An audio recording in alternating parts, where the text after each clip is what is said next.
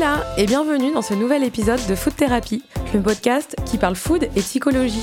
Je suis Marion Nico, créatrice de contenu, marketing stratégiste dans la gastronomie, mais aussi foodie et psychologue de comptoir. Je partage ici mes analyses et explorations quant au lien entre nos émotions, notre état d'esprit, nos souvenirs et l'alimentation.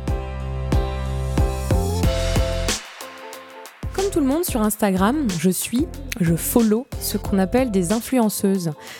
Cette appellation en soi me dérange, tout simplement parce qu'il existe un paradoxe. Grand nombre de ces personnes en font leur métier, celui du placement de produits principalement. C'est du marketing, de la vente en soi, il n'y a rien de mal à cela. Ce qui me turlupine, c'est lorsque parfois ces influenceurs sont interpellés sur des questions d'éthique, de cohérence, déontologique, de dangerosité du contenu qu'ils ou elles partagent. Je ne sais pas si vous avez remarqué, mais la réponse donnée est souvent la suivante. C'est mon compte, je fais ce que je veux, si tu n'aimes pas, arrête de me suivre. Je généralise, il y a bien entendu et heureusement toujours des contre-exemples. Mais ces personnes, suivies par des milliers, voire des centaines de milliers ou millions de personnes, nient ainsi leurs responsabilités. Le paradoxe, l'influence fonctionnerait alors pour vendre un service ou un produit, en revanche, celle-ci s'arrêterait ou n'existerait pas lorsque la question de l'éthique et de la responsabilité psychologique sociale est induite. Un exemple récent est celui du journaliste Hugo Clément, qui dénonçait il y a quelques semaines des influenceurs issus de la télé-réalité, diffusant leur visite d'un zoo où la question de la maltraitance animale des animaux sauvages impliqués était soulevée. Suivi par des millions de personnes, ils nient en bloc leur quelconque responsabilité. Après tout, ils partageaient juste une visite familiale. Hugo Clément les interpellait alors. Comment nier sa responsabilité lorsqu'on se sert de cette audience pour vendre des produits ? Mais refuser de voir son influence lorsqu'il s'agit de montrer un comportement, de montrer l'exemple, en connaissant le pouvoir des images, en utilisant son pouvoir d'influence. Alors oui, c'est à chacun d'entre nous de définir qui l'on souhaite suivre, qui l'on considère influenceur ou influenceuse. Certains d'entre eux d'ailleurs ne manquent pas de nous le rappeler. Mais on n'a pas tous ce recul, cette maturité, l'âge aussi, qui fait que l'on sait faire la part des choses. Nous ne sommes pas tous égaux face à notre comportement sur les réseaux sociaux. Je me suis demandé ce qu'il en était pour les ados, exposés chaque jour à des images léchées, photoshopées, des modes de vie de rêve, des filtres. S'il m'arrive à moi, du haut de ma petite trentaine et travaillant dans le milieu du marketing de contenu, de me comparer aux autres, alors comment font ces jeunes adultes en devenir, exposés en permanence à un culte de la perfection, à une injonction à manger sain, ou moins, à boire du thé minceur, à faire du sport, à ne pas manger de viande, à ingérer tant de grammes de protéines, j'en passe et des meilleurs, la liste est très longue. Les images, les injonctions à aller bien, malgré le confinement, malgré les difficultés de la vie, le fais du yoga, fais ton pain, lève-toi tôt, les codes promo pour des produits miracles, quelles conséquences ont-ils sur la santé mentale et sur notre alimentation ? Ce sujet peut tous nous toucher, mais les adolescents, adolescentes, sont des cibles faciles et fragiles. C'est la période de la vie où on se construit, où l'on se compare déjà aux autres au collège, où l'on peut déclencher des comportements, notamment dans notre rapport à l'alimentation, et qui peuvent devenir problématiques et pathologiques. Pour cet épisode intitulé « Réseaux sociaux, santé mentale et troubles alimentaires », je reçois Caroline Gauvreau, psychologue clinicienne à Tours, qui accompagne les adolescents sur ces sujets. Bonjour Caroline. Bonjour Marion. Comment ça va ?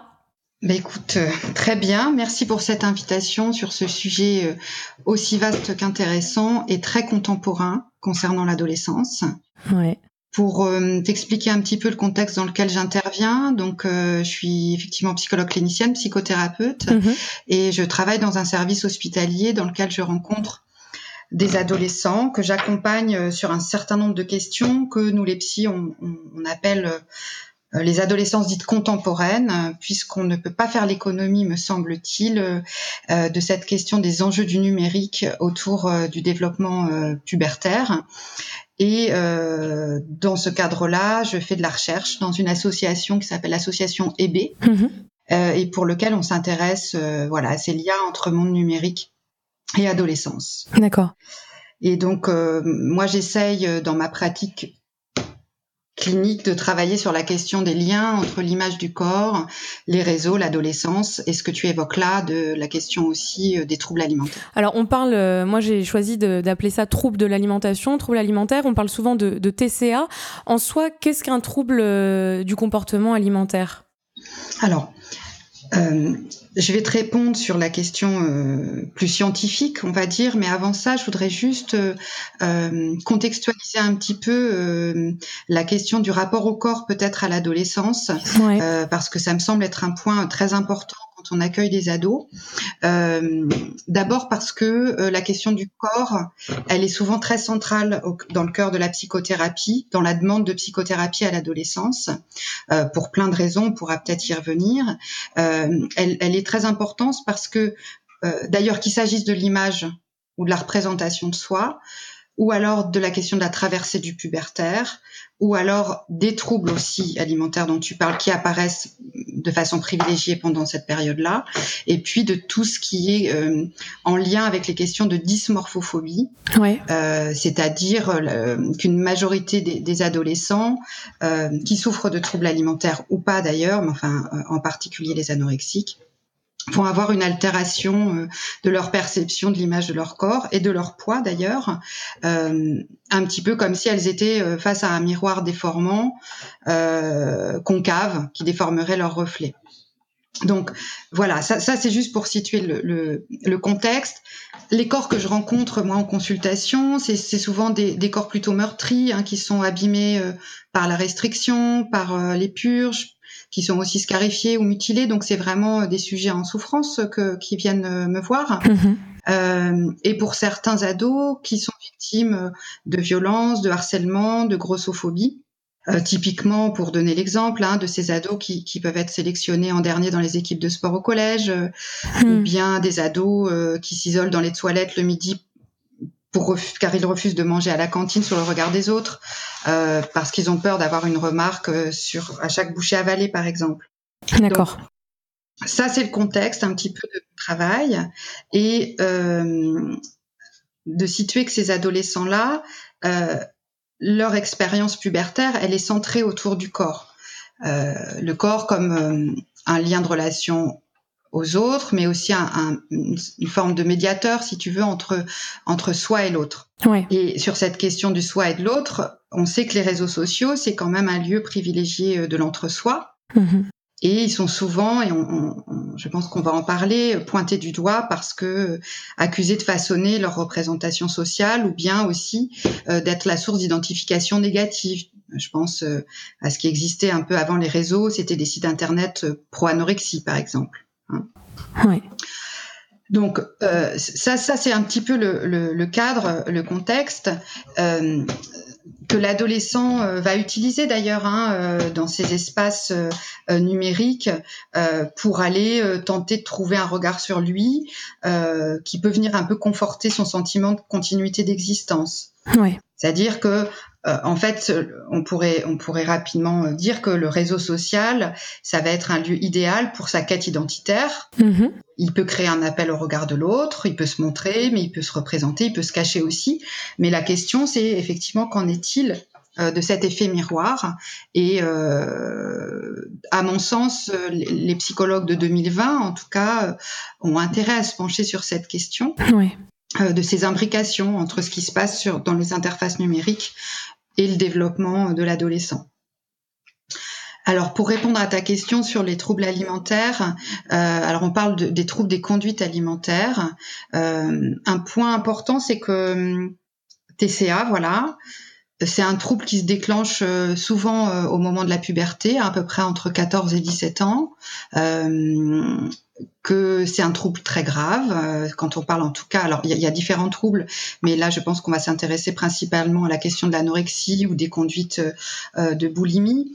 Euh, c'est, c'est un trouble donc qui survient, euh, l'anorexie, au moment de la puberté, euh, qui va se manifester par euh, un refus catégorique de s'alimenter normalement, et ce pendant une longue période, euh, dans l'objectif de perdre du poids ou alors de ne pas en prendre. Euh, ça arrive, c'est pas anodin hein, que, que ça arrive au moment de l'adolescence parce que c'est le temps aussi euh, euh, de l'autonomie psychique, de la sexualisation du corps euh, et c'est une période pendant laquelle les sujets sont très focalisés sur, euh, sur l'image d'eux-mêmes et sur l'image du corps. Hein. Et donc, euh, il arrive souvent que des formes de sortie de l'anorexie euh, soient euh, associées à une boulimie euh, compulsive, avec ou sans restriction. Euh, ce que ce que j'aurais envie de passer comme message, c'est que euh, c'est une maladie grave. Oui. Euh, on dit qu'il y a entre cinq et huit pour cent des patients qui décèdent de ce trouble-là. Hein. C'est un des troubles les plus tueurs des maladies mentales. C'est considéré donc comme une maladie mentale ? Oui, alors on ne parle plus d'anorexie mentale, euh, c'est dans les anciennes catégories nosographiques. Aujourd'hui, effectivement, on parle de troubles des conduites alimentaires, euh, mais c'est une maladie dite euh, psychique. Hein. Alors après... Euh, Enfin, les études restent assez stables sur les questions de l'anorexie. Euh, euh, à la fois, enfin, par exemple, contrairement aux idées reçues, euh, on sait que l'anorexie va affecter toutes les catégories sociales. Euh, on sait, alors, su, sur la question de, des restrictions alimentaires, hein, quand on ne parle pas encore d'anorexie, par exemple, euh, on sait qu'environ vingt pour cent des ados, euh, alors je dis jeunes filles, évidemment, euh, c'est, c'est un raccourci parce qu'il y a aussi des garçons qui sont touchés par, euh, par cette question-là, hein, oui. Dans une prévalence moindre. Euh, et on, on les voit aussi moins en consultation.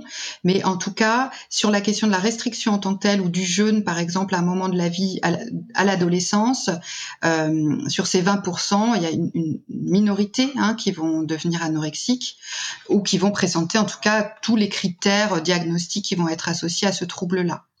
D'accord. Alors, les, les critères...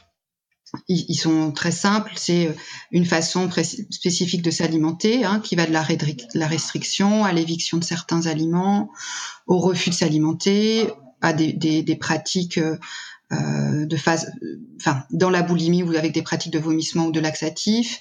Il faut avoir un I M C inférieur à dix-sept virgule cinq. Et puis, il y a la question de la perception de soi, euh, c'est-à-dire le refus de reconnaître sa maigreur, la perception déformée de son corps, ou alors un, un sentiment... un besoin de contrôler son corps, une hantise de grossir, et cetera. Et puis, il y a un autre point dans le diagnostic euh, qui est l'aménorrhée, hein, l'absence de règles depuis au moins trois mois. Ça, c'était un indicateur important. Et pour autant, ça, ça change un petit peu aujourd'hui parce qu'il y a des, l'utilisation fréquente de contraception euh, euh, fait qu'elle masque l'aménorrhée. Mais en tout cas, voilà, c'est, c'est un ensemble de, de, de symptômes qui va nous permettre de faire un diagnostic euh, euh, d'anorexie. D'accord. Alors, euh, c'est pas des maladies qui sont euh, qui sont récentes. Enfin, si, enfin, je base sur sur la l'histoire euh, de l'humanité. C'est une maladie relativement récente, mais bon, dans dans notre dans notre civilisation et notre société actuelle, c'est c'est des maladies qui existent quand même depuis depuis des décennies. Euh, et et je pense qu'on est on est conditionné depuis très longtemps à, à observer le corps idéal. Alors, tu disais que principalement, ce sont des jeunes filles qui viennent consulter, mais parce que euh, y a quand même une majorité de jeunes filles qui sont qui sont touchées par par l'anorexie. Euh, donc euh, ça a commencé, je pense, avec avec les films hollywoodiens. Ensuite, c'était le domaine de la mode. Ensuite, la télévision, les magazines. Et aujourd'hui, il y a les réseaux sociaux. Mais euh, quel rôle ont joué les médias, à ton avis, dans dans la propagation de ces messages ? Et surtout, en quoi est-ce que potentiellement euh, c'est plus dangereux aujourd'hui avec les réseaux sociaux ? Tu parlais tout à l'heure que voilà, le psychologue de deux mille vingt, il a plutôt intérêt à à se à s'intéresser à ce sujet. Euh, pourquoi c'est un sujet euh, particulier ? Alors, euh, dans ta question, euh, ce que j'entends, c'est est-ce que notre société elle produirait des troubles alimentaires, pour euh, raccourcir un petit peu ce que tu, ce que tu évoques. Ouais. Euh, l'important à, à penser, quand on pense à ces troubles alimentaires, alors je dirais, je pense qu'on peut élargir. Hein, je, et là, je parle pas du tout uniquement de l'anorexie. Euh, je parle aussi euh, euh, de ce que moi j'observe beaucoup, qui est l'orthorexie, euh, et qui là, euh, pour, on, on y reviendra peut-être, mais qui a un vrai lien, je pense, euh, avec ce que tu décrivais en introduction sur euh, ce qui se passe sur les réseaux. Hein, l'orthorexie, le, le fait de, de cette pratique alimentaire qui est euh, caractérisée par une sorte de volonté De, de contrôle très obsessionnel d'ingérer que des choses saines, par exemple. Hein. Donc ça, mmh, euh, oui. on, on verra qu'il y a vraiment un miroir aussi avec les réseaux. Mais pour, pour répondre à ta question euh, euh, sur comment, euh, euh, quelles quelle valeurs sociales euh, peuvent influencer euh, et être des modèles final, enfin, quels modèles identificatoires sont adoptés par les, les adolescents euh, en lien avec les valeurs sociales qui sont diffusées, ça c'est un vrai sujet. Et donc c'est une maladie, ce sont des maladies qui présentent de très fortes dimensions sociales. Alors tu le rappelais, hein, tu parlais des films hollywoodiens, moi je pense à vraiment euh, à la question de la mode. Euh, ça fait quand même de nombreuses années dans nos sociétés occidentales que la minceur est un diktat, que euh, est associé à cette question de la minceur aussi des choses sur le plan psychique, c'est-à-dire bah, la minceur c'est synonyme de volonté, de réussite, c'est voir un, un critère aussi d'élégance sur le plan social. Donc la beauté, elle est associée à la minceur, même si ce culte de la minceur euh, est, est entretenu depuis de nombreuses années. Je, je, je vois et j'entends que les choses commencent à changer de, de ce côté-là, mais effectivement, euh, qu'il s'agisse des créateurs de mode, des agences de mannequins, enfin euh, des pubs, de, de, des réseaux, euh, c'est le même message qui est véhiculé, ou, ou dans une très grande partie. Euh, je ne veux pas qu'il y ait de, d'ambiguïté dans mon propos sur euh, euh, le lien direct entre euh, euh, T C A et réseaux sociaux, ou T C A et mode, et cetera. Euh, ce qu'il faut juste savoir, c'est que Euh, l'anorexie, par exemple, elle commence toujours par une restriction alimentaire. Oui. C'est-à-dire un régime volontairement choisi ou alors fortuit. En tout cas, il y a une dénutrition toujours au premier plan de la première phase, on va dire, de l'entrée dans, dans le trouble. Mm-hmm. Mais ce serait quand même réducteur de dire que le problème vient des régimes, hein, parce que c'est vraiment, si on pense à l'anorexie, c'est un trouble qui est vraiment polyfactoriel, qui dépend de, qui dépend de nombreux facteurs, hein, bien sûr euh, psychologiques individuels, de facteurs environnementaux, socioculturels, familiaux, euh, euh, biologiques. Enfin, il y a vraiment, euh, euh, il y a aussi la question des éve- d'événements de vie traumatisants, d'événements euh, déclenchants, des, des troubles. Hein, donc euh, j- Voilà, il faut, il faut avoir ça en tête d'un côté, mais effectivement sur la question de, de, des liens entre valorisation sociétale de la minceur et puis ce qui se joue dans la tête d'une adolescente de quinze ans aujourd'hui, euh, on peut se poser des questions sur euh, la façon dont, dont c'est très insidieux, parce que euh, moi ce que j'observe c'est que des jeunes filles qui ont un poids normal par exemple, elles deviennent insatisfaites de leur corps. Mmh. Et elles vont entreprendre des régimes pour perdre du poids. C'est-à-dire que... Euh, et on sait que euh, euh, quand on, on regarde, il suffit d'observer... Euh, euh, par exemple, hier, j'ai, j'ai revu une campagne de publicité pour la marque Chanel, euh, qui était une campagne avec euh, Lily Rose Depp. Euh, oui. Je trouve que c'est troublant parce que on va choisir cette mannequin-là. Alors, euh, je me garderais bien de faire un commentaire sur euh, sa problématique. En revanche... Euh, On voit que la, une collection qui est destinée à un public adulte, enfin on parle du tailleur Chanel classique, oui. C'est une, une jeune femme qui incarne euh, cette marque-là, qui pour beaucoup d'entre elles d'ailleurs n'ont pas atteint de maturité morphologique de l'âge oui. adulte. Donc il euh, y a un vrai écart entre ce qu'elle donne, ce qu'on, ce qu'on voit et puis la réalité. Et puis aussi que beaucoup de ces jeunes femmes, d'ailleurs mannequins, euh, sont aussi euh, victimes hein, de... de De, de, et prise au piège aussi de cet univers. En oui. tout cas, les ados, elles, elles se comparent, elles se comparent à, à des choses qui sont, des photos qui sont parfois irréalistes, et puis elles se sentent insatisfaites de pas correspondre euh, à cet idéal-là. Hein, et... Oui, mais est-ce que ça finalement, enfin, je pense que ça, ça a toujours, euh, ça a toujours existé. On l'a, voilà, moi, je le, j'avais pas de réseaux sociaux quand euh, quand j'étais euh, adolescente, euh, mais par contre, j'achetais des magazines. Euh, on avait un certain accès euh, à la mode, mais c'est vrai que on, on suivait pas ces mannequins. Il y a eu une période, je pense, des, des top modèles, voilà, Cindy Crawford, et cetera, tout ça, dans les années quatre-vingt-dix. Moi, j'étais adolescente juste après, et euh, les mannequins, on savait que ça existait, mais c'est vrai que à part les voir dans les magazines de temps en temps, euh, on s'y identifiait pas, et surtout c'était des personnes, on savait que c'était des stars. Donc moi c'est vrai que j'avais quand même cette euh, cette distance, je parle pour moi, hein, je, je dis pas pour tout le monde, mais j'avais quand même cette distance de me dire bon ça reste des stars, c'est des célébrités, donc c'est normal qu'elles soient, euh, qu'elles aient ce corps parfait. Euh, mais est-ce que la différence avec les réseaux sociaux comme euh, comme médias, il c'est pas que déjà on y a accès tous les jours et de manière constante, plusieurs fois par jour, et qu'en plus de ça, c'est finalement les stars, elles sont euh, à portée de main déjà, parce qu'on peut les suivre, on connaît, on est dans leur intimité, en tout cas à l'intimité qu'elles décident de partager, et ensuite euh, on suit aussi toute cette toutes ces personnes qui sont influenceurs et qui à la base sont des gens euh, lambda euh, et qui peut-être d'ailleurs, peut-être qu'on le verra après, mais euh, peut-être sont euh, été victimes dans leur adolescence justement euh, de troubles alimentaires ou en tout cas euh, euh, voilà, qui étaient peut-être des personnes qui faisaient partie de ces populations un peu rejetées et, et, et pas forcément intégrées. Donc euh, est-ce que voilà, le, le, le sujet du réseau social, c'est, il est pas là, c'est vraiment le, le fait qu'il soit avec, aux côtés des adolescents en permanence? Alors, moi, je décrirais ce que tu dis euh, sur euh, la différence entre ces figures euh, euh, d'idéal féminin euh, euh, des années quatre-vingt-dix, pour reprendre cette période-là euh, qui me parle un peu, euh, avec ce qui, ce qui se joue aujourd'hui. Oui. Euh, y, y avait des figures d'identificatoire, effectivement, du côté de la star. Et d'ailleurs, euh, moi, quand j'ai commencé à travailler euh, euh, y a ouais, dix-huit dix-neuf ans auprès d'ados, euh, J'avais, les ados, ils me faisaient part de des posters qu'ils avaient dans leur chambre, par exemple. Alors, euh, en gros, c'était ou des chanteurs, ou des, des, des sportifs, voilà. Mmh. ou euh, des, des grandes stars internationales. Et aujourd'hui, euh, la personne qui est valorisée, euh, qu'il s'agisse d'ailleurs de, de personnes qui sont issues de la télé-réalité ou des réseaux sociaux, euh, c'est euh, the girl next door, quoi. C'est vraiment euh, euh, la voisine d'à côté, euh, sur laquelle on a l'impression qu'on, qu'on, qu'on peut s'identifier plus facilement, à la fois dans une forme d'idéal aussi de réussite sociale. Il n'y a pas que l'idéal du corps dans cette question-là d'ailleurs, et, et, et c'est un vrai sujet aussi ça, euh, qui déborde le nôtre là, mais c'est un sujet intéressant.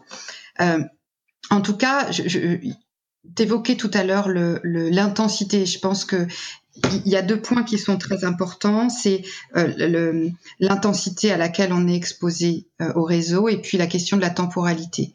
Euh, il y a quelque chose qui a à voir avec euh, l'illimité aujourd'hui. Euh, oui.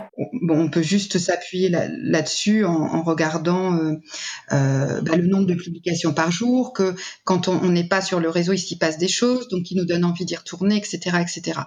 Et cette vraie dimension de l'illimité, elle est Elle est à questionner aussi avec ce qui se joue pendant le passage pubertaire.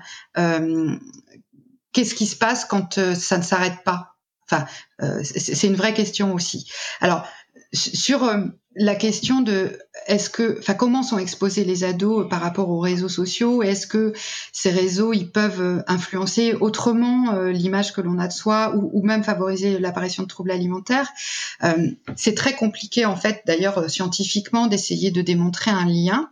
Euh, et d'ailleurs, je, je l'échange qu'on a aujourd'hui, il s'appuie sur ma pratique clinique, hein, il n'a pas valeur de, euh, de recherche scientifique, mais c'est, c'est très difficile de démontrer.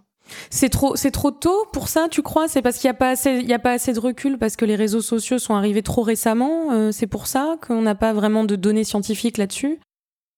Alors, je pense qu'il y a, il a fallu du temps pour qu'on s'intéresse à la question, mais c'est surtout qu'aujourd'hui, euh, ben, on n'a plus d'ados qui n'ont pas de réseaux sociaux. Mmh. Donc, euh, ou, ou, enfin, ou très très peu, mmh. et pas suffisamment pour pouvoir s'appuyer euh, euh, sur une recherche scientifique, quoi. C'est ça qui est compliqué. Alors, il y en a eu hein, des recherches, euh, très peu. Il y a une recherche euh, euh, américaine qui a mis en avant le fait que, euh, en fait, c'est, c'est C'est l'intensité euh, et la fréquence euh, de connexion, si je peux le dire comme ça, sur le réseau, euh, qui va avoir euh, une, une interaction avec, euh, euh, enfin, qui, qui augmenterait le risque euh, de présenter un trouble alimentaire. Euh, c'est-à-dire, grosso modo, euh, ce qui est dit, c'est que D'accord. plus on y passe du temps euh, et, et, et plus le risque augmente. Il augmente environ, je crois que c'est entre deux virgule deux et deux virgule six, euh, c'est deux virgule deux ou deux virgule six fois plus élevé euh, d'être concerné par un trouble alimentaire. Oui, quand même. Mmh. D'accord. Donc, euh, l'intensité augmente le risque, ou l'usage intensif élève le risque, pour le dire un peu comme ça. Ouais. Mais du coup, toi, qu'est-ce que tu observes en tant que en tant que praticienne, du coup, euh, est-ce que depuis euh, deux mille dix, deux mille douze, deux mille treize, il y a une vraie évolution par rapport euh, au type de patient que tu que tu reçois et et à ce qu'ils décrivent, euh, même dans les symptômes, dans dans leur mal-être, euh, et qu'est-ce qu'ils euh, qu'est-ce qu'ils disent? Alors, moi, je crois que ce qui a beaucoup changé. Alors, encore une fois, euh, oh, je ne parle pas spécifiquement de l'anorexie, mais de façon générale, euh, je vois b- beaucoup plus de, de jeunes gens et de jeunes femmes en souffrance par rapport à leur image. Euh, et et ce, ce que je trouve très compliqué, c'est contrairement à ce qu'on évoquait sur la mode ou sur les médias, on va dire, traditionnels, euh, ce qui change là, alors outre la, l'opportunité, on va dire, d'interagir avec... Euh, avec euh, les, les, les influenceurs ou, euh, ou les, les... Je, je perds le terme, excuse-moi Marion, euh, euh, euh, enfin les Instagrammeurs, voilà, ou les, euh, les stars, voilà, enfin les... Euh, voilà. C'est aussi que euh, y a une propagation extrêmement rapide des stéréotypes et qui, je trouve, aggrave sérieusement le phénomène. Hmm. Donc... Euh, Euh, le fait qu'il y ait ces publications de photos qui sont pas tout à fait conformes à la réalité, euh, eh bien ça, ça a des incidences. Euh, j'ai une jeune fille la semaine dernière qui me dit mais moi, je, en fait, je ne sais pas quand c'est du vrai ou quand c'est du faux, mais c'est, c'est à s'y méprendre, euh, en effet. Mmh. Hein, euh, mmh. Donc, euh, euh, ce qui change, c'est que je pense qu'on on, on invite, en tout cas dans nos cabinets, cette question des mondes numériques, ce qui est, ce qui est très nouveau. Oui. Moi, je demande toujours aux ados que je reçois, euh, bah, s'ils sont, bon, s'ils sont intéressés par les mondes numériques. Je, je, quand je dis monde numérique, je pense aussi aux jeux vidéo. Mm-hmm. On n'a pas parlé des questions des avatars aussi, sur, oui. tu vois, la question de l'image de soi, mais euh, sur la question de, de quels réseaux ils utilisent, comment, quels utilisateurs ils sont. Mm-hmm. Euh, et, et je pense que euh, ce que ça change aujourd'hui, c'est que... Euh, il y a à réfléchir à comment en faire un partenaire du soin, c'est-à-dire quelle place donner au réseau dans la prise en charge des T C A. Moi, je pense que c'est une vraie question et c'est une, une question euh, euh, qui, qui mérite euh, recherche. Ouais. Qu'est-ce qu'on met en place en tant que, en tant que professionnel de santé pour traiter ces patients? En plus, bon, bah, j'imagine euh, du protocole euh, qu'on peut mettre en place pour euh, le traitement de l'anorexie, mais du coup, en quoi ça va changer ton traitement, euh, le, li, la présence des réseaux sociaux? Est-ce que on va traiter, donc, effectivement, euh, la maladie mentale, mais aussi, bon, évidemment, le comportement alimentaire? Mais est-ce qu'on va euh, imposer une restriction par rapport aux réseaux sociaux? Qu'est-ce qui, qu'est-ce qui intervient en plus?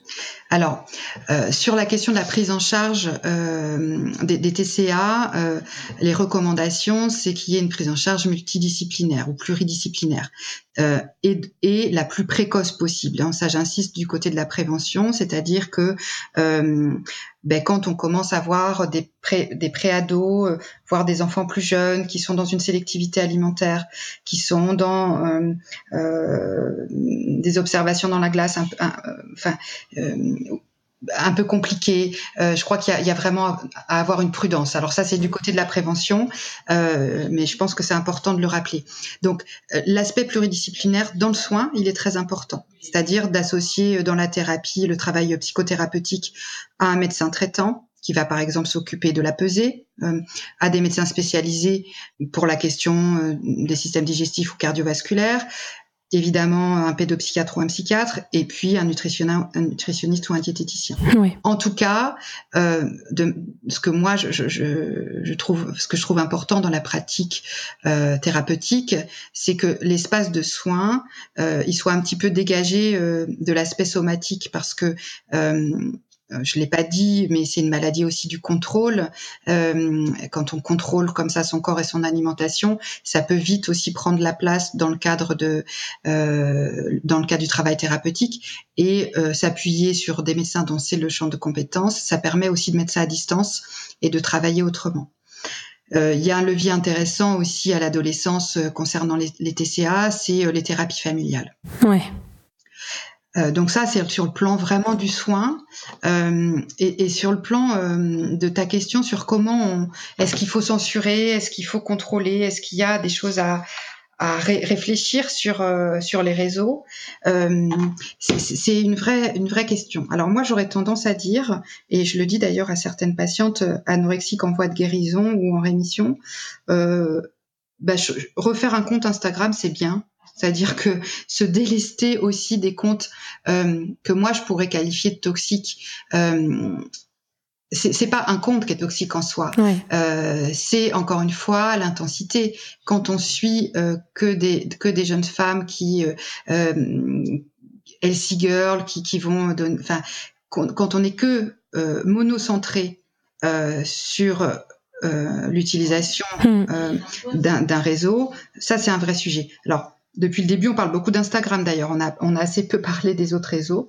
mais euh, en, en tout cas, c'est celui-ci, en tout cas, le Beautiful. Oui, alors TikTok, euh, c'est certainement encore pire. Voilà, puisque y a, y a, la vidéo prend une place encore un peu différente. Ouais. Concernant la question du numérique euh, et du lien entre les ados et les réseaux, euh, il ne faut pas oublier euh, que euh, cette interface-là, elle, elle offre une possibilité à l'adolescent de se mettre en scène. Et quand il se met en scène, c'est qu'il va exister loin de ses parents. C'est-à-dire que sur le réseau, euh, il y a des enjeux qui sont aussi positifs, attention. Et je pense que d'une certaine façon, il y a des auteurs qui l'ont écrit d'ailleurs, euh, il semblerait aussi que euh, ils vont trouver sur les réseaux une façon de soutenir le processus de séparation avec leurs parents. Donc évidemment que si les parents vont faire intrusion dans cet espace-là, c'est compliqué. Mais quand je dis les parents, c'est le thérapeute aussi. Mais par contre, les faire parler de cette question, les faire parler de ce qui les intéresse, de ce qui les anime, de pour, de, de quels consommateurs ou utilisateurs ils sont, ça, je trouve que c'est vraiment intéressant. Donc, je dirais prudence, quoi. C'est-à-dire que ça leur permet d'exister aussi euh, à distance du regard parental, d'exprimer des pensées intimes. Donc, euh, euh, attention à la menace d'intrusion. Oui, parce que ça fait partie de leur construction euh, identitaire, en fait, euh, qui est importante à l'adolescence. Euh, donc, y a, on a parlé du... Là, moi, j'ai surtout parlé du, du négatif, en fait, hein, dans les réseaux sociaux. Là, du coup, c'est bien parce que tu fais la transition avec la partie positive. Euh, aujourd'hui, justement... Donc, euh, on rentre dans tout ce, tout ce phénomène de body positivisme qui est porté par euh, bon nombre d'influenceuses. Alors, euh, bon, sans parler de, bon, il y en a, il y en a énormément aussi qui se lancent dans, dans, dans le body positivisme parce que c'est, c'est une, c'est, c'est aussi un phénomène de mode et que ça fait bien d'en parler, comme l'écologie par exemple. Euh, mais du coup. C'est intéressant parce qu'il y en a, il y a quelques influenceuses qui montrent les travers des logiciels de retouche, euh, qui montrent vraiment comment elles sont sans filtre, euh, ce que ce qu'un filtre ou ce qu'une pose, hein, tout simplement, ou euh, ou la lumière peut peut faire sur euh, sur euh, l'exposition du corps.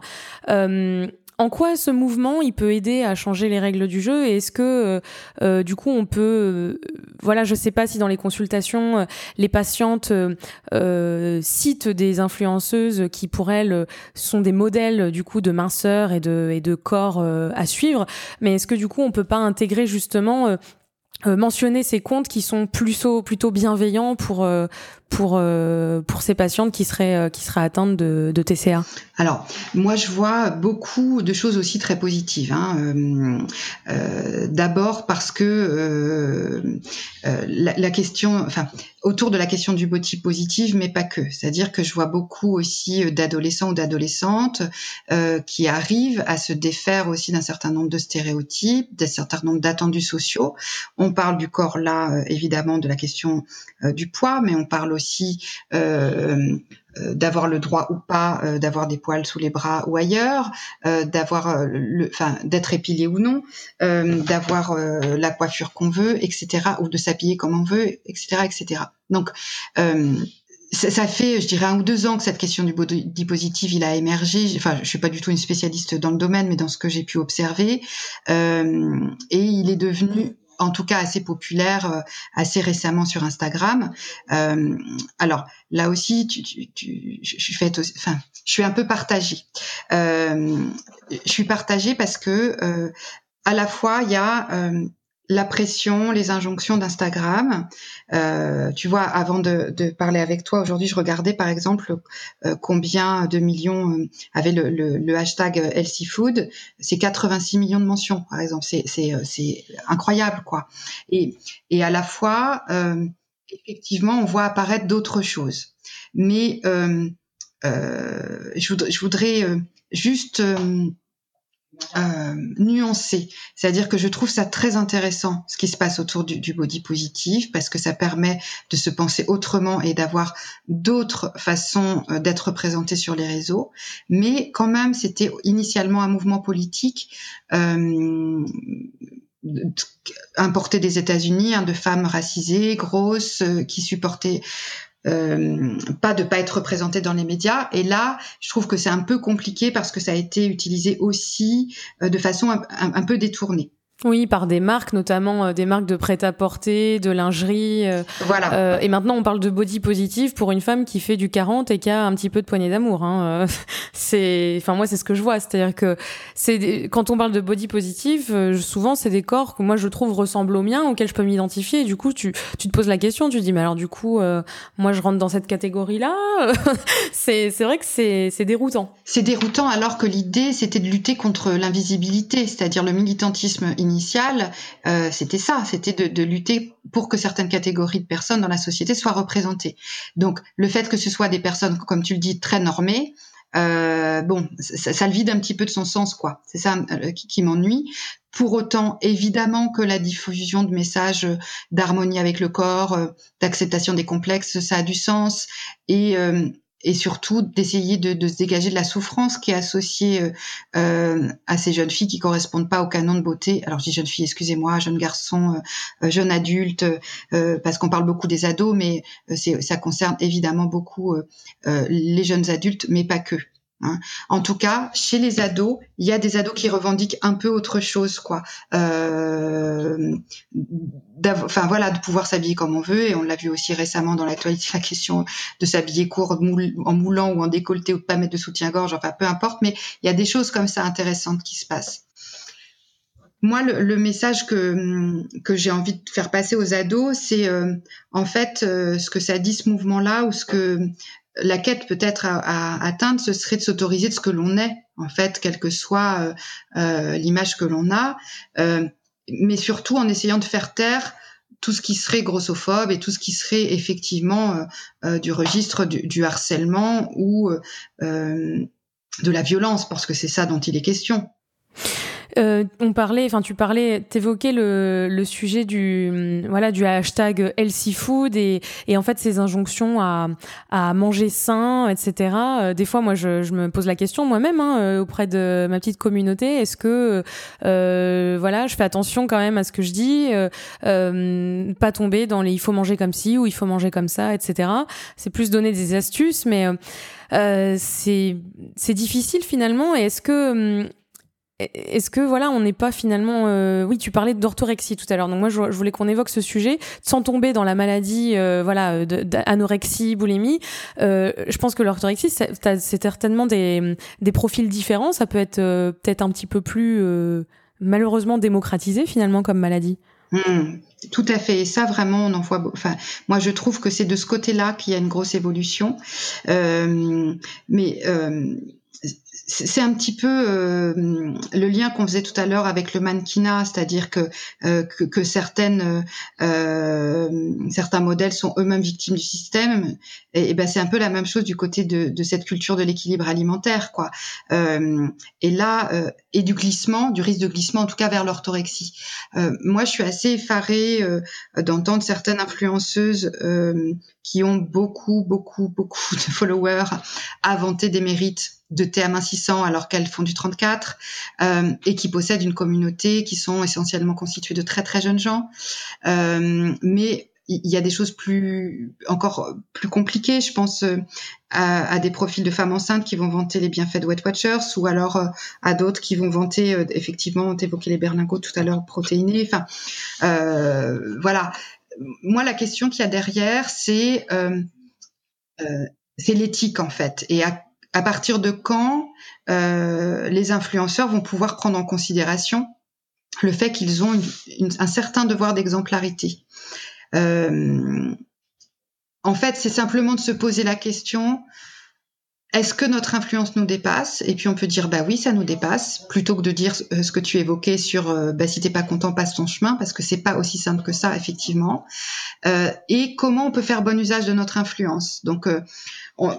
Personne n'est dupe, enfin personne n'est dupe, c'est pas vrai, parce que les adolescents le sont, euh, certains adolescents le sont, que euh, les influenceurs vont utiliser la popularité digitale pour faire du marketing, mais enfin, euh, j'avais cru comprendre qu'il y avait des nouvelles règles euh, de déontologie sur Instagram, sur les partenariats par exemple, ou sur euh, les, les contrats... Euh, qui doivent être stipulés en fait, oui oui, les partenariats avec les marques qui doivent être stipulés en fait quand c'est quand il s'agit d'une voilà, publicité, mais mais bon c'est très c'est très peu fait en fait, hein. Et je pense que c'est uniquement fait lorsque la marque le, le stipule ça, et qu'elle peut se protéger elle euh, légalement. Le, le, je pense que le problème en fait c'est que les influenceurs, bon là on sort, enfin c'est pas qu'on sort du sujet, mais on sort un peu de ton de nos domaines de compétences, mais c'est que légalement, enfin juridiquement, l'influenceur n'est pas considéré comme une comme une comme une marque, c'est la voix d'un produit. Alors qu'une marque, par contre, si on va interpeller, moi je sais pas, Danone euh, sur une question déontologique, elle va devoir répondre en fait euh, devant ces interpellations. Alors qu'un influenceur, il pourra toujours se dégager et dire euh, bah non, hein, bah moi c'est que c'est mon compte personnel. Et en fait, à quel moment? Euh, à quel moment on va instaurer euh, des règles et même des lois par rapport à ça, parce qu'en fait c'est, je pense que c'est ça, c'est qu'il y a, il y a un, il y a un, il y a un vide juridique en fait, hein. Je pense que c'est ça le problème. Ouais, et, et sur l'aspect psy, c'est toute la question de la distinction entre l'aspect, l'aspect voilà, entre la distinction entre la pure com commerciale et la réalité. Et ça, euh, c'est, c'est extrêmement ténu chez les, chez les plus jeunes, euh, parce que c'est un public sensible et c'est très compliqué euh, de, de mesurer cette nuance. Euh, et, et d'ailleurs, pas que les plus jeunes, hein, parfois c'est assez troublant. Et puis il y a un petit truc dans la pièce qui est posé, qui est joli. Et puis il euh, y a un joli bijou. Et puis et cetera et cetera. Alors euh, ça, c'est sur l'aspect effectivement consommation, mais c'est la même chose, avec une gravité supplémentaire quand il s'agit euh, euh, bah de domaines qui sont liés au corps et à l'amaigrissement. En tout cas, l'idée, voilà, ce serait bon, une charte, une alliance, une réflexion, en tout cas, euh, pour prôner des valeurs un peu plus éthiques. J'ai l'impression que ça, ça avance aussi un petit peu sur, sur, sur ce domaine, mais on en est très loin quand même. Ça avance, je pense, parce que le c'est le public, c'est l'audience qui interpelle et qui euh, bon, c'est ça, c'est un autre sujet, mais du coup ça ça crée les fameux haters euh, qui sont pas toujours dans dans on va dire euh, dans l'empathie et dans la bienveillance quand ils interpellent ces fameux influenceurs.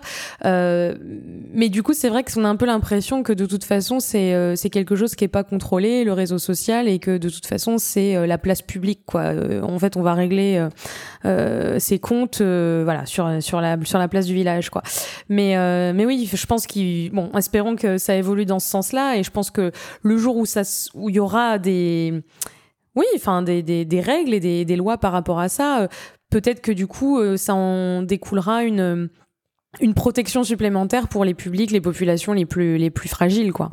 Nous on sait euh, que quand on, on on va poster quelque chose en re... dans le but d'un retour sur investissement. Quand je parle de retour sur investissement, je parle pas simplement financier, hein, c'est-à-dire on va chercher le feedback affectif, émotionnel, on va remplir un peu sa jauge euh, d'estime, euh, et puis on voit bien euh, qu'il y a des, des, des gens qui sont aussi dans une compulsion à publier, un peu, et, et qui, qui témoignent de leur fragilité narcissique. Sauf que si on quand on interroge certains adolescents, Euh, c'est pas la fragilité narcissique qu'ils sont en train de voir. Ils voient au contraire euh, une assurance, euh, un idéal, une confiance en euh, soi, un, une confiance mmh. en soi. Or, moi, ce que ce que j'ai, ce que je leur dis d'ailleurs, c'est que finalement, parfois, plus on publie, plus on se trahit en montrant sa fragilité. Mmh. Tout à fait. C'est c'est c'est, c'est ça qui est, qui est parfois compliqué pour, pour les adolescents.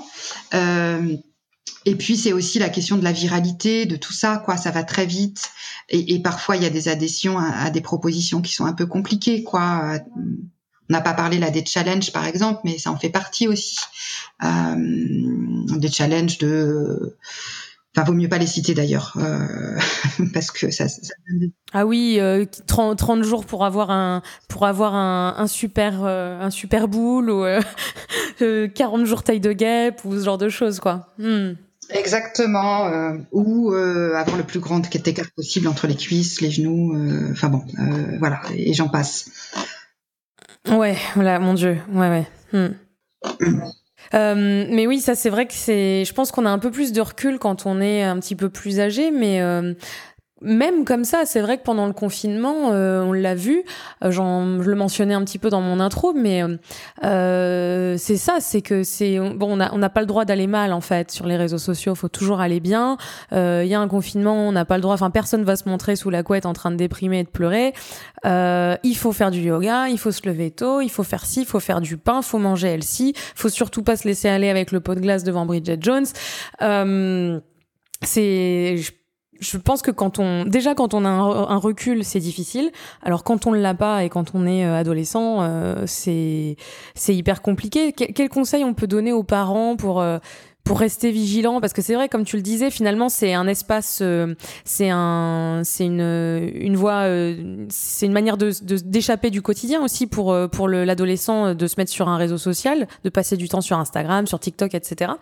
Mais comment les parents ils peuvent rester vigilants et déceler euh, d'éventuels comportements problématiques euh, euh, bah, vis-à-vis des réseaux sociaux et ensuite de l'alimentation, parce que je pense que ça doit se voir assez rapidement quand euh, la personne euh, commence à contrôler son alimentation, à refuser de manger, et cetera.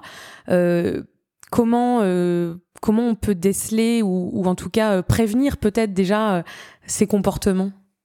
Alors, les enjeux de l'accompagnement des parents, il est compliqué parce que souvent, ils sont assez démunis face à cette question dans la mesure où eux n'ont pas grandi avec ces outils numériques.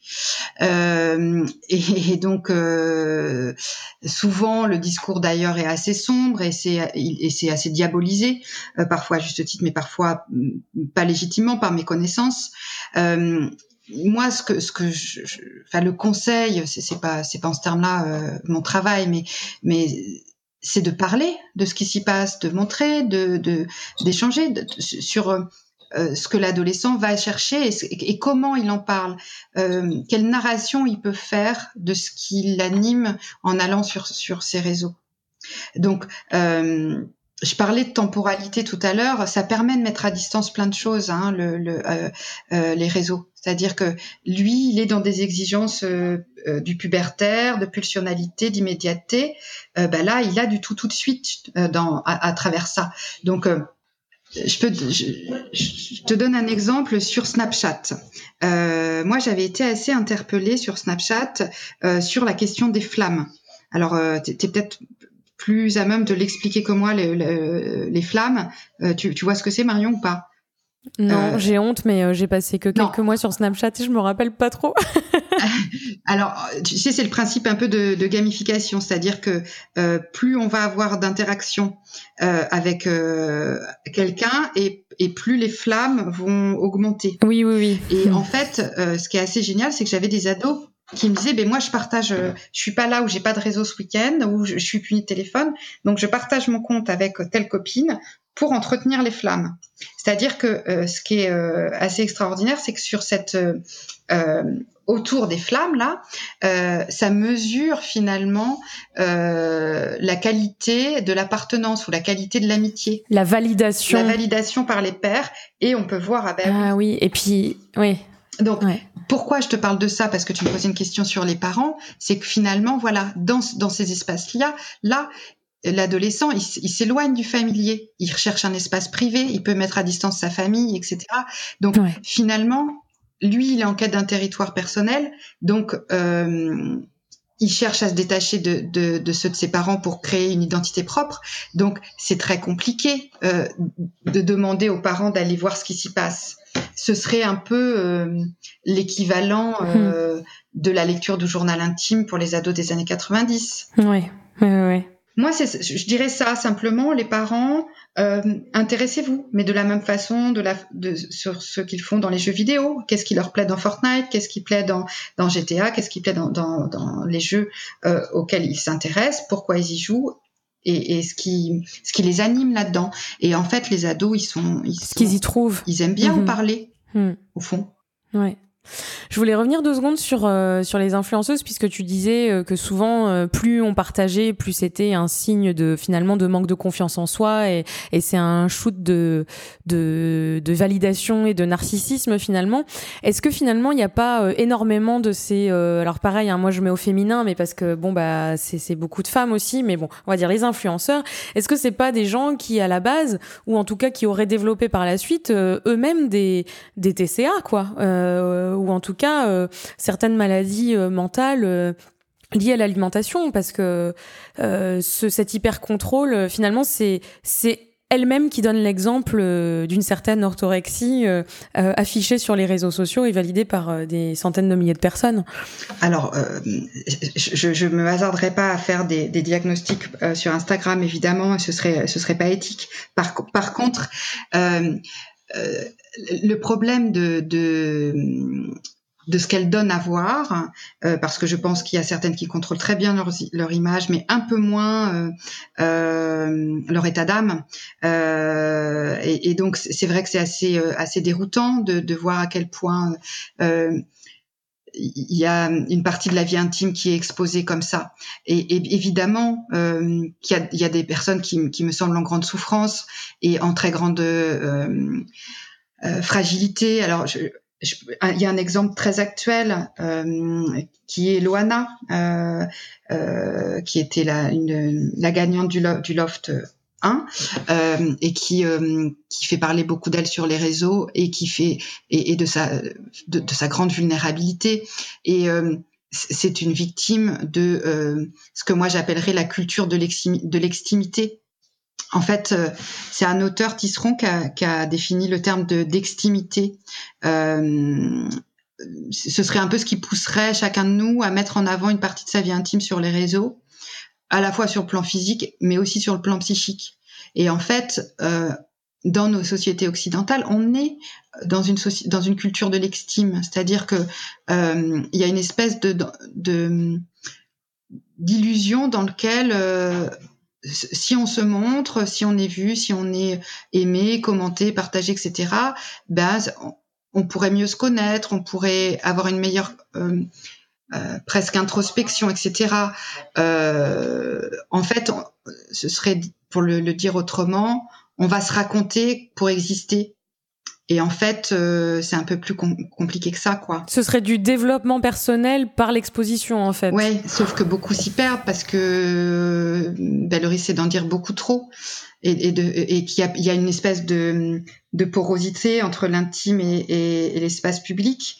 Et je pense que c'est très difficile de, d'y trouver ses repères. Ouais, c'est intéressant. Hein. Euh, alors... C'était juste pour conclure sur le, l'extimité. En fait, je pense pas qu'on peut séparer la question de, de cette quête un peu d'extimité ou ce, ce, euh, cette exposition comme ça sur les réseaux. Moi, je pense qu'elle est inséparable d'une quête de, de relation, d'une quête relationnelle. C'est-à-dire qu'on voit bien qu'il y a, il y a, il y a aussi un grand vide, euh, parfois... Euh, euh, Euh, intérieure, quoi, chez beaucoup de gens qui exposent.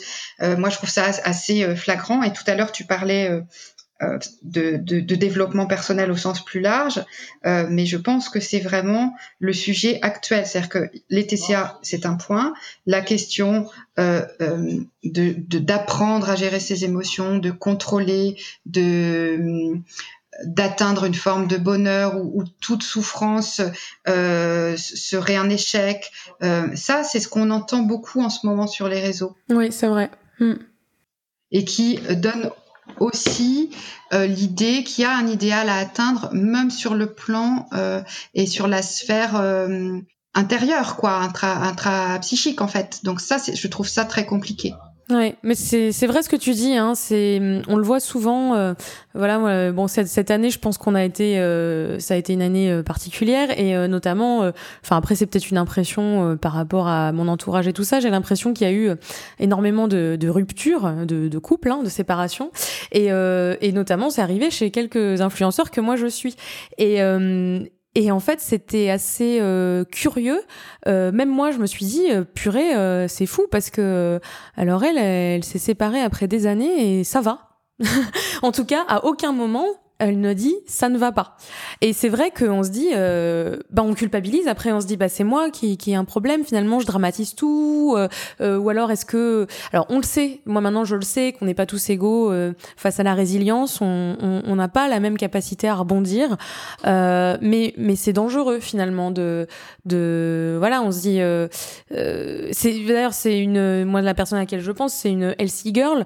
Euh, et il y a pas de Il y a, y a pas un moment de communication sur euh, bah j'ai j'ai pas l'appétit en ce moment, voilà, je vous, je vous partage pas mes menus en ce moment parce que j'ai j'ai pas l'appétit parce que je suis en rupture, ce qui serait normal en fait, hein, de de le dire, mais euh, mais du coup c'est une double injonction, euh, c'est ça, il faut quoi qu'il quoi qu'il en coûte pour reprendre les paroles de notre président, oui. Quoi qu'il en coûte, il va falloir continuer à manger healthy, c'est quoi. Ça et, et à être bien et surtout voilà, c'est ça, à être voilà, heureux dans cet idéal, mmh. Effectivement euh, de Euh, du contrôle de soi, parce qu'il y a ça aussi. Hein, euh, euh, ne pas aller bien, c'est renvoyer et incarner une figure de l'échec. Et c'est ça que je trouve très compliqué, euh, parce que aller mal, ce n'est pas être en échec. Hein, ça peut, ça fait partie des choses qui qui peuvent, pourront être tout à fait restructurantes pour la suite.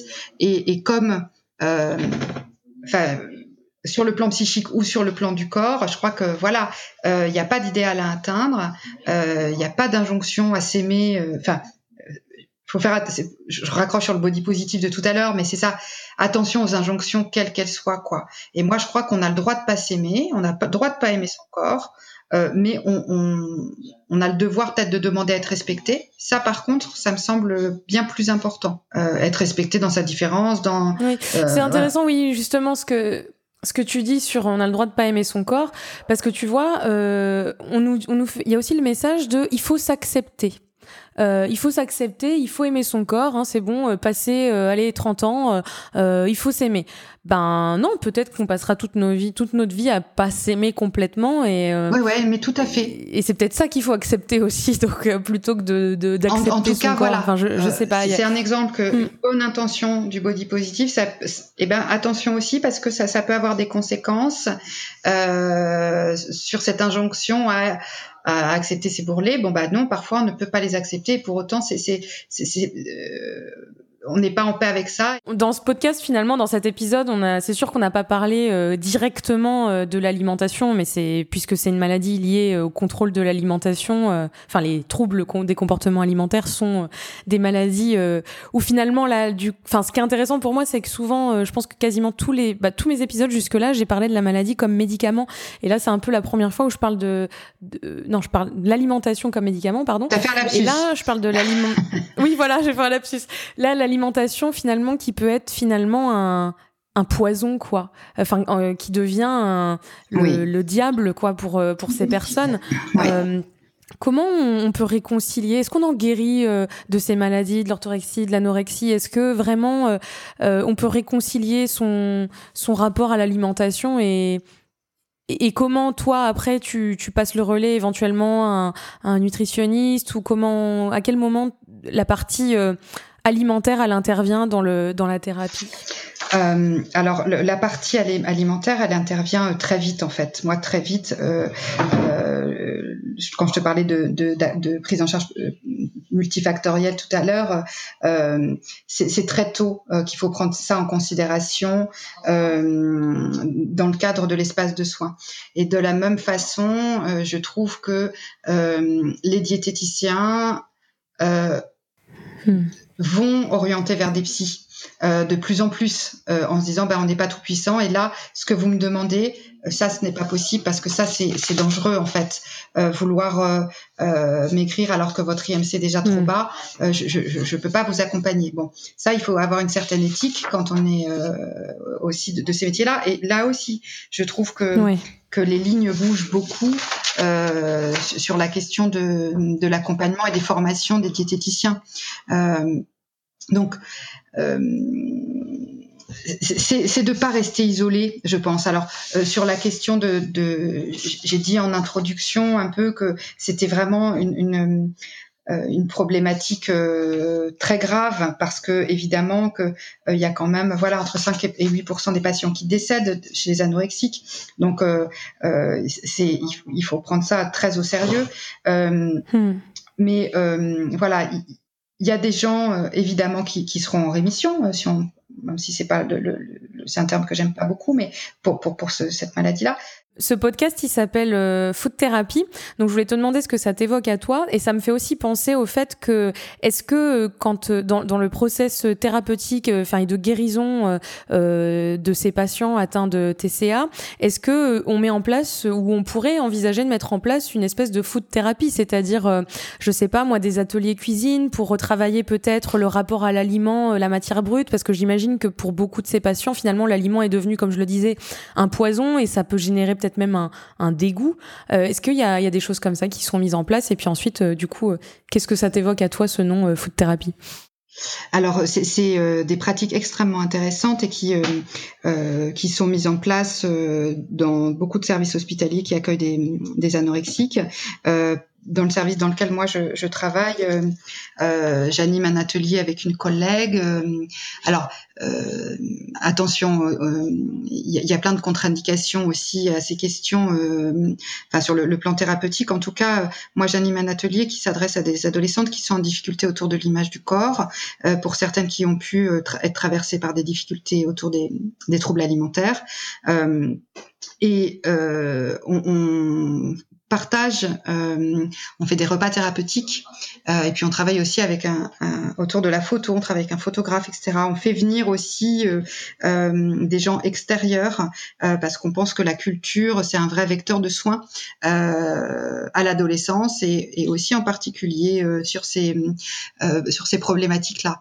Donc euh, bien sûr que ça a énormément de sens, euh, et il y a des collègues dans de nombreux services qui font des ateliers euh, autour de la préparation de, de, de repas, autour du choix des aliments, autour, il y a beaucoup d'aliments qui sont interdits, qui sont tabous pour les, les patientes qui sont euh, en restriction alimentaire. Donc c'est aussi euh, repenser son rapport à l'alimentation de façon très générale, et je trouve que c'est très intéressant quand il euh, y a un travail bifocal en fait entre euh, l'aspect euh, nutritionnel et l'aspect psychologique.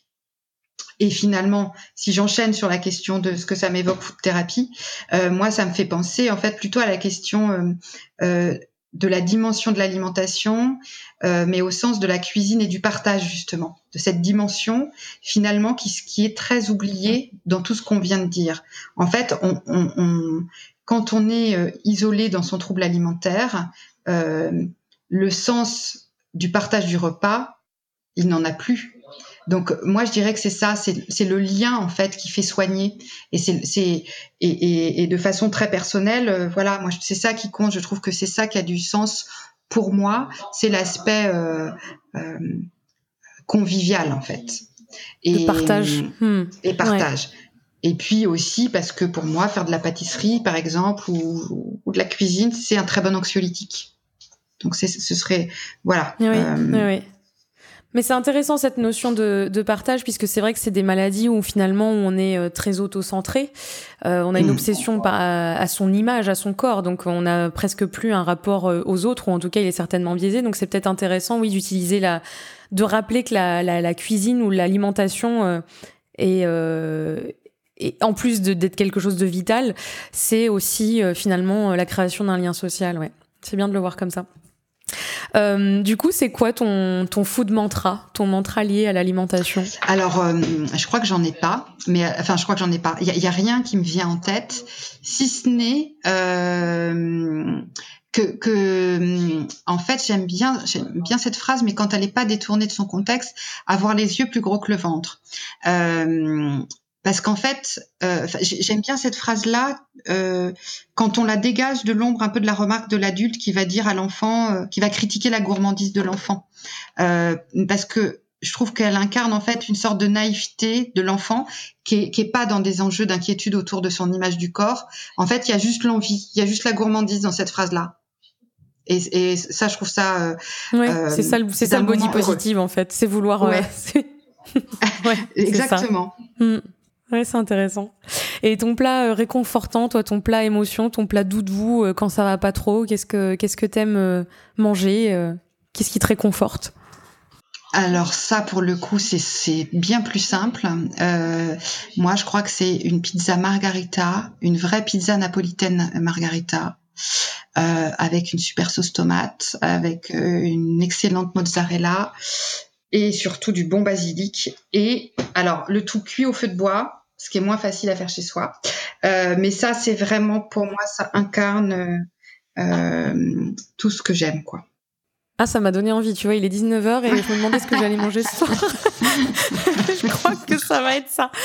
Ouais, c'est bien parce qu'on m'avait pas encore donné euh, de pizza, tiens, euh, en plat en plat émotion, donc euh, c'est bien. Ça met. Alors par contre, je vais pas trop me marrer parce que moi après je je fais la recette, donc il va falloir que je fasse une pizza. Bon margarita. Bah tu la feras pas cuite au, au feu de bois, quoi. Bah elle sera cuite au four, quoi. Mais, mais je vais faire ma propre pâte. Attention, voilà.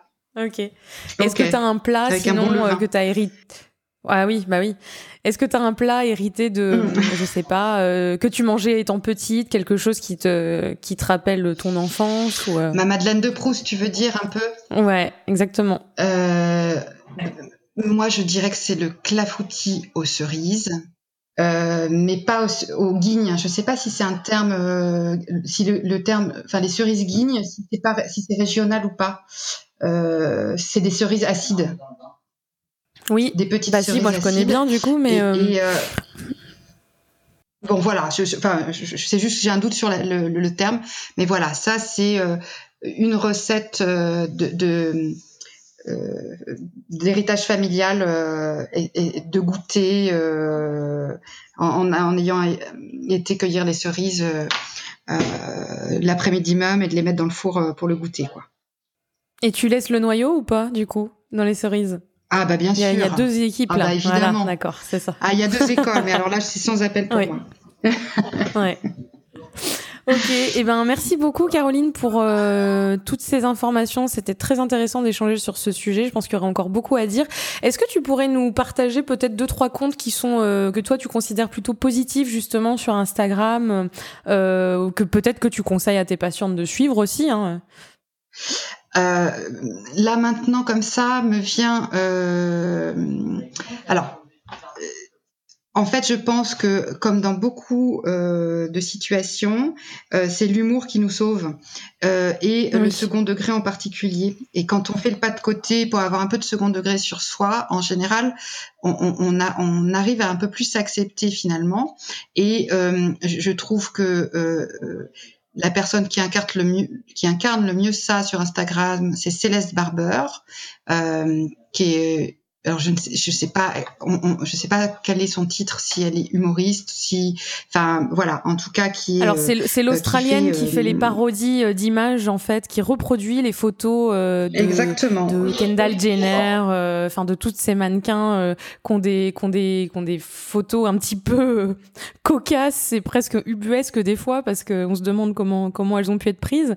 Euh, et elle, elle les reproduit, mais de manière euh, bah en fait naturelle, avec euh, le corps qu'elle a. Et Et c'est très drôle, ouais.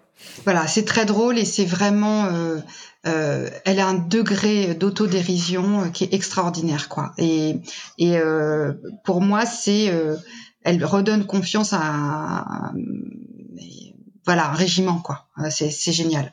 Et puis, je pense ouais. aussi... Alors, c'est en lien et... et indirectement, mais quand même, à euh, un compte qui s'appelle... Euh, Euh, Influencer in the Wild, euh, qui est un compte qui qui prennent en, qui filme euh, les gens qui se filment ou qui se prennent en photo à des fins de publication sur les réseaux. Euh, donc euh, c'est Inception un peu, mais euh, l'idée c'est de montrer euh, le caractère parfois complètement surréaliste de, de des des prises de vue euh, dans des lieux parfois dangereuses, parfois complètement ridicules. Euh, et là encore, je trouve que c- ça rend les choses euh, un peu moins glamour, quoi, hein, et un peu plus drôle. Ouais. Mmh. Ok, super. Bon bah écoute, euh, si on personne ne, si les personnes qui écoutent ne suivaient pas, euh, moi je vais moi je vais suivre le deuxième là. Tu m'en avais parlé euh, off euh, podcast, mais euh, mais je le suivais pas encore, donc je vais le suivre. Et puis euh, et ben on peut, je sais pas si t'as un site internet ou en tout cas je mettrai euh, euh, éventuellement euh, le nom de l'association hein, que t'avais le aussi lien mentionné peut-être de l'association. En, en dé... Ouais. Voilà. Exactement. Entendu. Euh, je le mettrai dans dans le dans le lien de l'épisode du podcast, et puis euh, et puis merci beaucoup pour euh, ce partage et euh, et ta connaissance euh, sur le sujet. Merci à vous de nous avoir écoutés. À bientôt. Retrouvez dès à présent la recette réconfortante de mon invité ou la mienne sur mon site food tiret thérapie point com. Et si vous avez aimé cet épisode, soutenez ce podcast en vous y abonnant et en laissant votre avis sur votre plateforme d'écoute. Faute d'étoiles Michelin, celles-ci me feront chaud au cœur. N'hésitez pas à partager ce podcast avec vos amis, comme vous partageriez vos bonnes adresses. Je vous retrouve très bientôt dans un prochain épisode de Food Therapy. Des besos!